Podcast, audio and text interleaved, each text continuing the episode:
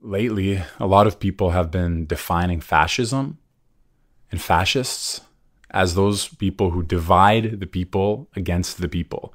That's something that you heard David Frum say in his debate against Bannon. If you have an us versus them political mentality, that makes you a fascist. That's what some people say. So let's think that through. What they're saying is that you have to be for all of the people, or you have to have a category that includes everybody and excludes nobody.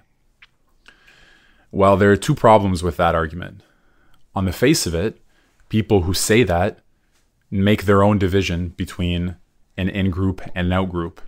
So they may say, those bad fascists divide the world into us and them, but we don't do that. Well, obviously, that division between people who do and don't divide the world into groups is itself a division into groups. And you'll be surprised how often you hear that type of argument and where you find it, not just among people who are unthinking, but sometimes among very smart people. A much better view of these things provided for by Carl Schmitt. In his view, the concept of the political is defined by the opposition between friends and enemies.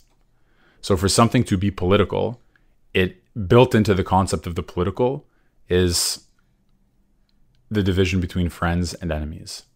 In other words, there's always, and whenever you're talking, if you're talking about overcoming the division between friends and enemies, or in other words, if you're talking about overcoming the drawing of boundaries between an in group and an out group, you're no longer talking about politics. You're no longer talking about the political. You may think that you have to overcome the nature of the political by overcoming groupings into friends and enemies.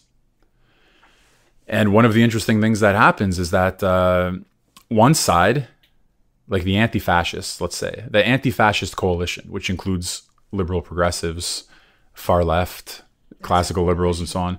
Yeah, everybody who declares themselves against fascism and says that fascism is political groupings into us versus them, and therefore tries to oppose that. They're as I as you can see, they're obviously doing the same thing. And that's not to blame them. That's not to catch them. That's not a gotcha moment saying, aha. No, everybody, you, if you're in the domain of politics, you're doing that. There's no way around it.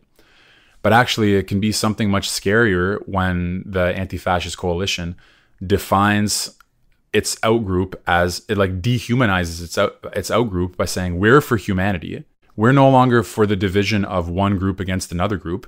We claim as our group all of humanity. So we're now going to speak in the voice of all of humanity. And therefore, our outgroup is all of those people who don't agree with us, who no longer have the status of being humans.